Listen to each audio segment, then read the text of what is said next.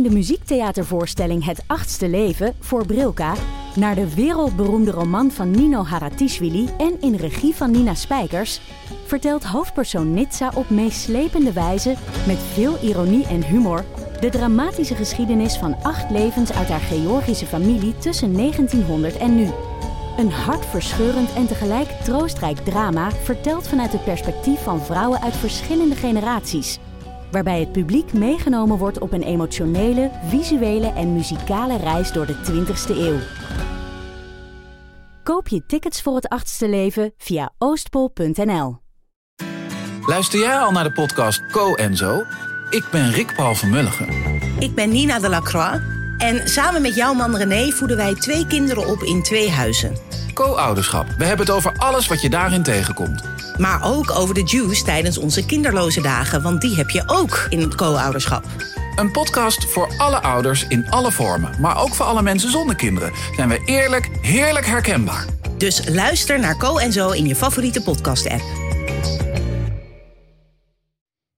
Er gebeurde niks die avond. We dronken, we dansten. Ik kwam dichterbij, zwetend en ongemakkelijk, en zij, een kop langer, keerde zich van me af.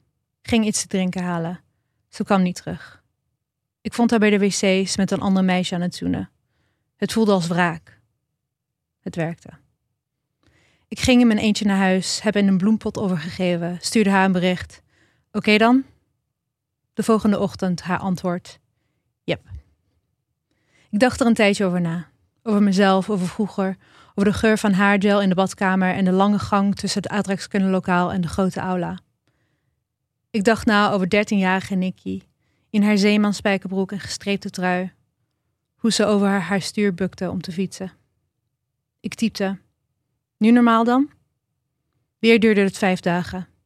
En toen, s'avonds, haar bericht, I guess. Zo begon het tussen ons. Een wrange vriendschap. We mochten elkaar maar half. Ik hielp haar verhuizen, zij hielp mij met de uitvaart van mam. Ik kookte een keer, zij reed mij naar het noorden. En toen waren we er ineens. Elke keer de laatst gebelde op de bellijst.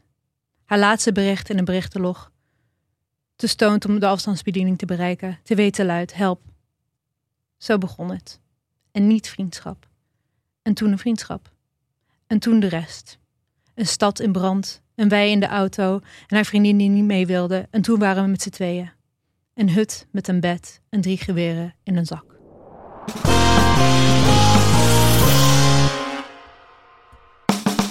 Welkom bij Fucking Horny, een bonusserie waarin wij, Marilotte en Lydia, praten met auteurs die een bijdrage schreven voor de tweede seksverhalenbundel die wij samenstelden, genaamd Fucking Horny. En eh, het boek ligt op 4 oktober in de winkel. Yay! Nou, en dit fragment, dit geweldige fragment, kwam uit het zombie-verhaal. Getiteld Het is de zombie-apocalypse en de Beach Boys komen op de radio. Geschreven door Jaël van der Woude, die al eerder te gast was in onze podcast om te praten over lichaamshaar. Uh, naar aanleiding van een geweldig essay in het boek De Goede Immigrant. Ze is verder schrijver, doseert literatuur. Haar werk is bekroond met allerhande prijzen. En ze geeft les in het schrijven van erotische verhalen. Welkom Jaël. Dankjewel. Hallo. Fijn om hier weer te zijn. Ja, nou Marilot zei het net al eventjes. Je was er dus toen over lichaamshaar. Ja.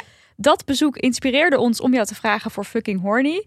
Zo En- gaat het, hè? Lichaam, lichaamshaar en dan. En opeens zit je hier. Ja, maar dus de grote vraag is dan ook: zit er lichaamshaar in het zombie-apocalypse Ja, verhaal? ja, jullie vroegen erom. We hadden het over een snorretje, toch? Ja. En toen moest, ja, dan moest het. Dan moest het. Ja, en toen Ja. kwam het. Toen het kwam het. snorretje was er. Het Je kon ons niet er. blijer maken. Een snorretje en zombies. Yay. Het is...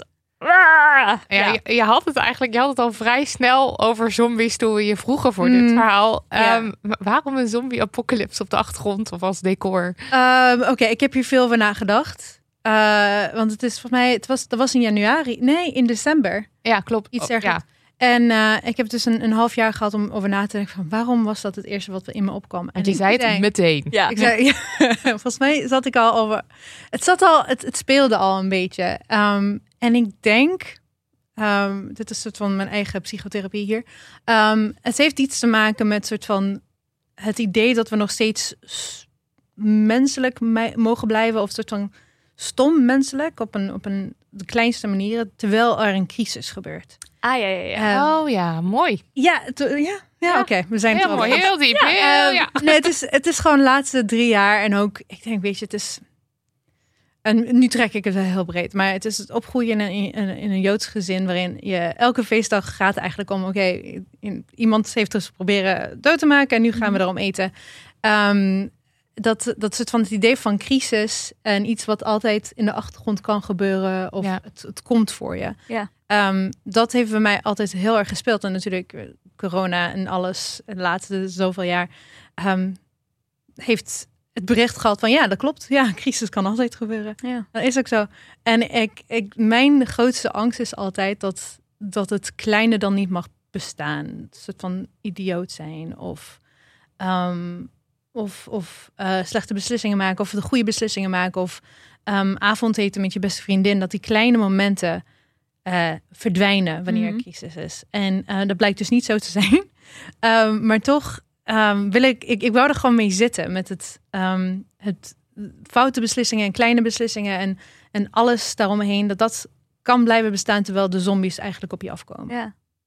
Nou, het is, ja, het is geweldig. Ja, het is een Kan niet anders zeggen. ontzettend goed geschreven, fantastisch, meeslepend verhaal. Ik ben fan. Maar het is ook niet het eerste seksverhaal dat jij schreef. Nee. Wat is jouw band met seksverhalen? Oké, ja.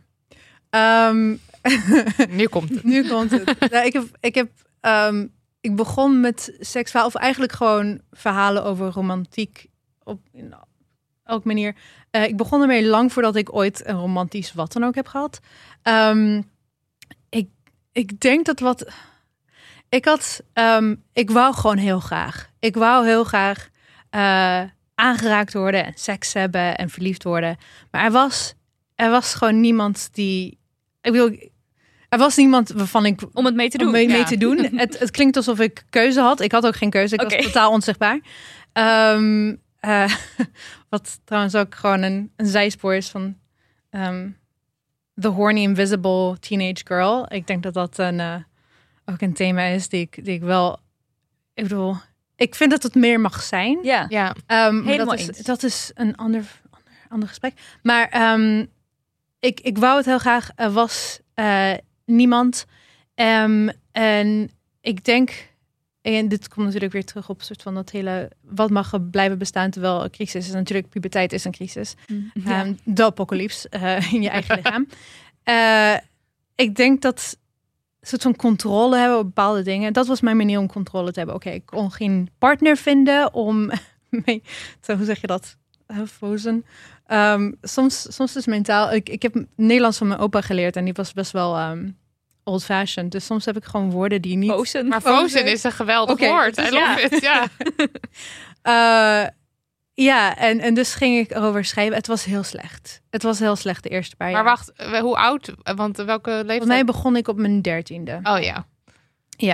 Ehm, Grappig dat je dan zegt, het was heel slecht. het Ja, was, Jij was nee, er ook 13. Ik was al, het was, ik wist het omdat ik, ik schreef het dus. Het was, het begon met soort van eh, en mijn eigen verhalen en toen ehm, vond ik forums online en toen werd het heel snel fanfiction en ehm, en ik, ik wat, wat je doet in, in, in de communities en fanfiction communities wat je, doet is je geeft het aan iemand aan een beta lezer om te lezen en er zijn gewoon er is zijn forums waar je beta lezers kan kan vinden en zij wisten niet dat ik een 13-jarig meisje was dus ik had gewoon aan iemand gegeven. Dit was een, eh, ik weet niet, een verhaal over twee personages die, eh, die gingen zoenen voor de eerste keer. En ik had nog nooit gezoend. Ehm, en ik kreeg terug met, wat is dit?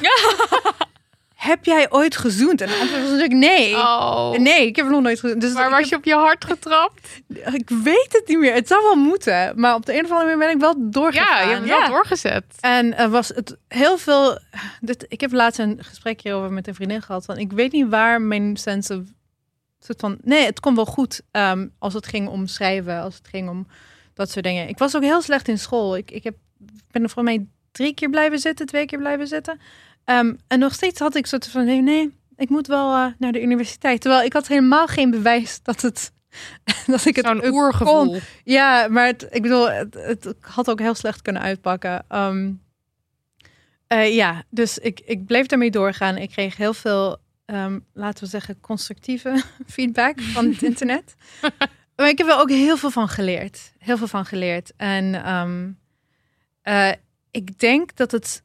Dus, en toen ik ook re- relaties begon te hebben en inderdaad voor de eerste keer heb gezoend. En toen erachter kwam van, oh, eigenlijk is het zoenen veel fijner op pagina. En, en dat, dat was, het bleek gewoon dat ik. eh, Oh, ja, ja. dat dacht ik eerst. Maar dan- oh, je dacht dat het ik dacht was eerst, want het was, nou ja, het was, het was een jongen. En ik dacht van, oh nee, dit is helemaal niet. Ah. Ah. Was je dit? Oh, Ja, ja, ja, ja. Ja, oké, nee, ja. dat was dus een, dat was het proces van Ja. ontdekking. Ehm, eh, maar het is, ehm, ik denk dat, dat het, het graag willen en het niet weten hoe je het kan krijgen, ehm, dat heeft zich heel erg soort van verankerd in, in mijn schrijven. Mm. En ik denk dat heel veel van mijn verhalen daarna, ook niet seksverhalen, ook niet eens romantiek verhalen, dat erin hebben. Dat, dat gevoel van spanning. Hmm. Ehm, en later, toen ik ook andere dingen begon te schrijven, ik denk dat ik daar heel veel uit heb gehaald. Dat ik begon met eh, twee personages te laten zien, terwijl ik het zelf niet wist. En Hmm. dat ik het zo graag wou, dat, dat, dat gevoel van iets willen en niet kunnen krijgen. Ik denk dat dat een, een manier van schrijven creëert waar heel veel spanning in zit. Ehm, en heel veel ehm, verwarring. En, en dat heb ik gewoon altijd wel meegenomen naar andere dingen. Dit heb je niet gevraagd, maar ik, ik geef het toch als antwoord. Ja, dat, ik, I love het antwoord. en en eh, eh, wat, maakt wat maakt een, een seksverhaal in jouw ogen een goed verhaal? Hmm, Want je geeft les hierin. Ja. Ehm, Want inmiddels ben je zo goed geworden, misschien wel door de constructieve feedback van het Dus internet, zeker, dat je nu les geeft. Zeker. Ehm, Oké, dit, is, dit is advies voor het schrijven van een seksverhaal of een, voor zelfs een romantisch verhaal. Dit is niet advies voor het hebben van seks of Nee, precies. Ja. ehm, Dat dat even heel duidelijk heel is. duidelijk. Dit gaat niet om real life situations. Ik denk wat, wat een ehm seksverhaal of inderdaad gewoon een romantisch verhaal in het algemeen of wat voor verhaal dan ook, als het gaat om twee personages, wat het goed maakt is ehm, wat is het ja en wat is het nee. Ehm, wat trekt twee personages naar elkaar toe en waarom kunnen ze niet bij elkaar zijn? Ehm, wanneer je een van die elementen niet hebt, dan, dan gaat het verhaal toch wat ergens om ergens anders om. Neem bijvoorbeeld Romeo en Juliet, right? Je hebt alleen maar de nee. Je hebt waarom nee. Ja, Ze hebben de, de families, ze hebben het hele, you know, two Grote cities, nee. bla, bla, bla, grote nee. Waarom ja? Ze hebben elkaar gezien. Ja. Dat is niet een hele grote ja. Ehm, je hebt eh, een zombie apocalypse verhaal. Ja, dat is ook een hele grote waarom nee. Mhm. Eh, mensen komen achter je aan. Ehm, wanneer de, een verhaal ze allebei heeft, dan wordt het net wat sterker. Waarom ja? Hmm. Zit er een waarom ja, waarom nee in ons? Denk het wel. Niet zozeer in de relatie, maar meer in of de seks wel of niet. eh wel of niet gaat gebeuren. dat is een zijspoor, sorry. Nee, nee. Ik ben gewoon nu al geïnspireerd door je advies. Oké, ja. Gewoon heel erg super concreet Ja, advies en- om dan om en, en dan daar je bedenkt wat ineens een ja en dan daarmee ga je want dan creëer je ook die spanning. Precies. Ik begin meestal met een ja en daarom bedenk ik de nee. En ik vind voor mij is het, ehm, wat ik het allerleukste vind, is wanneer de nee. Er zijn twee soorten nee's. Er, zijn, er is een nee van buitenaf en een nee van binnenaf. En van binnenuit. Ehm, als de nee van buitenaf komt, dan, ehm, dan kun je allemaal redenen bedenken waarom ze wel bij elkaar moeten zijn. Maar ja, de wereld is gewoon zoals het is, dus ze kunnen niet. Ja. Ehm, wanneer het ook van binnenuit komt, dan is het extra. Bijvoorbeeld Fleabag heeft een hele duidelijke van buitenaf nee en van binnenuit nee. Nee van buitenaf, omdat hij, dit is seizoen 2, Mhm. spoilers voor Fleabag seizoen Spoiler, 2. spoiler, spoiler, spoiler, spoiler. Ja, Klikken kom door. Eh, hebben jullie Fleabag? eh? Ik eh, heb het wel gezien, maar ik, ik wil eh, vertel Oké, hoe het zit. Want, Ehm, nee van buitenaf, hot priest is a priest. oh ja, dat niet Ja. zijn. Ja, En van binnenuit is omdat ze, dat is heel cliché, maar ze moet nog van haarzelf leren houden. En wanneer je dat van binnenuit hebt van oké, je kan niet bij elkaar zijn omdat er is iets aan, aan beide personages. En ik zeg beide personages, want als het maar één personage is die moet veranderen, is best wel. Ik vind, ik, ik, ik vind het dan best wel saai. Ehm, ik wil dat ze allebei veranderen. Pride and Prejudice, Darcy en Elizabeth. En Elizabeth, allebei ja. veranderen. Ehm, eh, ze moeten voor elkaar veranderen. En als er ook van iets van buitenaf is, dan eh, cre- creëer je eigenlijk een clusterfuck van situaties die allemaal net perfect moeten staan. Wil je dat het werkt? ja. En dat is de spanning waar ik dan over heb. Van het willen en niet kunnen. En wanneer dat dan wel result krijgt, dan krijg je een soort van, als lezer ook, dan, eh, dan zit je eigen spanning lichamelijk ook wat hoger. En eh, wanneer dat opgelost wordt, ja, dan, dan is het Ontlading. ontlading. Climax. Ja. En zit er dan ook eh, op, opwinding, bij het schrijven van erotische verhalen ook opwinding zelf bij jou bij, of niet? Ehm, nou ja, oké. ik, ik, wat ik wel kan zeggen, ik denk, ik geloof wel in een soort van de scheiding van de schrijver en de werk zelf. Ehm, maar wat ik wel kan zeggen is dat als je het zelf niet gelooft, dan, dan gelooft je lezer het ook. Nee, precies. Ja. Je, je moet er zelf wel gewoon lekker op gaan. Ik vind dus Ja. ook, als, als wij samen dus een verhaal schrijven, zit ik ook de hele tijd, sorry, maar dat zegt een mens niet. Ja, I know. En- Ik ben er altijd heel, ik kan dat dan niet, ik kan daar niet soepel in meeglijden als het te, ja, Ja. soms dan schrijf je toch een zin die je nooit zou uitspreken. Nee, precies. En dan kan ik dat dus niet. ja, ik en dat- denk, Ik kan dat nog wel opschrijven, maar dat dan teruglezen en denken: nee, dat zegt de mens niet. En dan Ja. weer herschrijven. Maar inderdaad, ik moet mezelf erin herkennen. En ik moet het ook oprecht wel, zeg maar, als ik, als ik het me voorstel, wel denken: oh, als ik zelf in deze situatie zou zitten, zou ik niet per se klagen. ja, nee, het is, het is het advies wat ik ook altijd geef aan de studenten is lees het hardop terug. Ja, Mm. Eh, kijk naar de ritmes. Zit er ook spanning in de ritmes? Zit er spanning in, ehm, in de interacties tussen de personages? In de alles. Ehm, en eh, ja, als je, het, als je het zelf niet voelt, dan gaat de ander ook niet, dan gaat het ook niet voelen. Nee, Nee. dan weegt hij niet mee. Was er iets in je verhaal, los van het lichaamshaar en de zombie-apocalypse, wat al best wel twee grote elementen zijn, eh, waarvan je dacht, oh, maar dat wil ik er ook sowieso in hebben? Ehm, ik, denk, ik denk dat de voorband dildo een element was. van je- Yes. Ja, Ja. het, dat zie je niet zo heel vaak in lesbische literatuur. En eh, ja, ik vond dat dat gerepresenteerd moest worden. Ja. Sorry, mam. Ik vond het ook eh, dat in die scène dat het eerst. eh, in die scène besch- besch- beschrijf je eerst dat de personage, een van de personages hem niet, eerst niet zo voelt. En dan zo langzaam daar zo Mhm. wel heel enthousiast over wordt. En dat vind ik dan echt heel leuk om te lezen. Hoe dat zo. Ja, ja, Ja, nou daar hou ik ook van, omdat het ook voor mij dan een soort herkenbaarheid brengt. Of. Ja. Ja, Het hoeft niet allemaal zo smooth, want dat is natuurlijk wat je veel in mainstream porno gaat. Altijd alles maar smooth en zonder gevoelens. Het is gewoon een soort van ja seks, iedereen seks. is gewoon altijd opgewonden. Overal de hele game, tijd. weet je Ja. wel. Alles is leuk, alles is Maar ook alles gaat goed, want met sextoys zelf. Ik loop ook altijd te kutten als ik wel sextoys gebruik. En Ze dan zijn moet ik belachelijk. altijd lachen. En dat, Ja. ik bedoel, het duurt gewoon even voordat ik daarin zit. En ik vond het dus heel leuk om te lezen. Dat hier ook was van, ja, nou, maar het is geen echt. Het is gewoon plek. En Ja. dat dat dan gewoon even benoemd wordt. Ja. Mhm. Ja, love it. Eh, laatste vraag. Ja. Is er iets wat jouw persoonlijke seksleven veel goed heeft gedaan? Hmm. In de breedste zin. Dus het kan in je hoofd iets zijn. Het kan inderdaad een sekstoy zijn. Ehm, ik denk dat het het antwoord is wat iedereen gaat geven. Maar ehm, het hebben, het ermee met andere mensen erover hebben. Communicatie. Communicatie. Dus Ja. niet alleen maar binnen soort van de act itself, maar met vrienden. Ja. En wanneer, wanneer je doorhebt van, oh, iedereen heeft wel iets. Ja. Iedereen heeft shit. En eh, daarnaast ook accepteren dat, ehm, ja, dat iedereen een beetje raar is in bed. Dat Er is geen normaal, er is geen... Ja, iedereen is raar of het is dus allemaal normaal. het is allemaal normaal. Want, want precies. er is geen... Ja, Nou ja, Ja. het, dat beeld van wat we hebben, wat normaal is, dat is gewoon super boring. smal en boring. Boring. En daarom moeten we het En ook oké trouwens, als dat de manier is waarvan je van seks geniet trouwens. Ja, Maar het is zeggen. Ja, want- boring omdat het het enige is wat we Precies, zien. ja, en het mag er zijn naast al die andere dingen die Ja. er ook zijn. Ik denk dat iedereen denkt dat zij de freak zijn. Eh, zelfs als ze niet de freak zijn en dan hebben ze iemand waarvan ze denken, oh, die wil iets heel erg spannends en heel erg anders. Dan voel jij jezelf een freak omdat je niet, ja, Ja. ja, omdat je dan denkt van dat ja, is ben ik dan spannend. van hier. Ja. Ja. Gewoon alles opengooien, praten erover en niet schamen voor eh, Ja. al je fantasieën en zo. Hoor ik daar apocalyptisch geluid van een misthoorn? Oh my god, de zombies are coming. We moeten weg, we moeten stoppen. Dankjewel, Jael. Dank jullie wel. Laat allemaal je lichaamshaar en snorren staan. Of niet. zelf weten.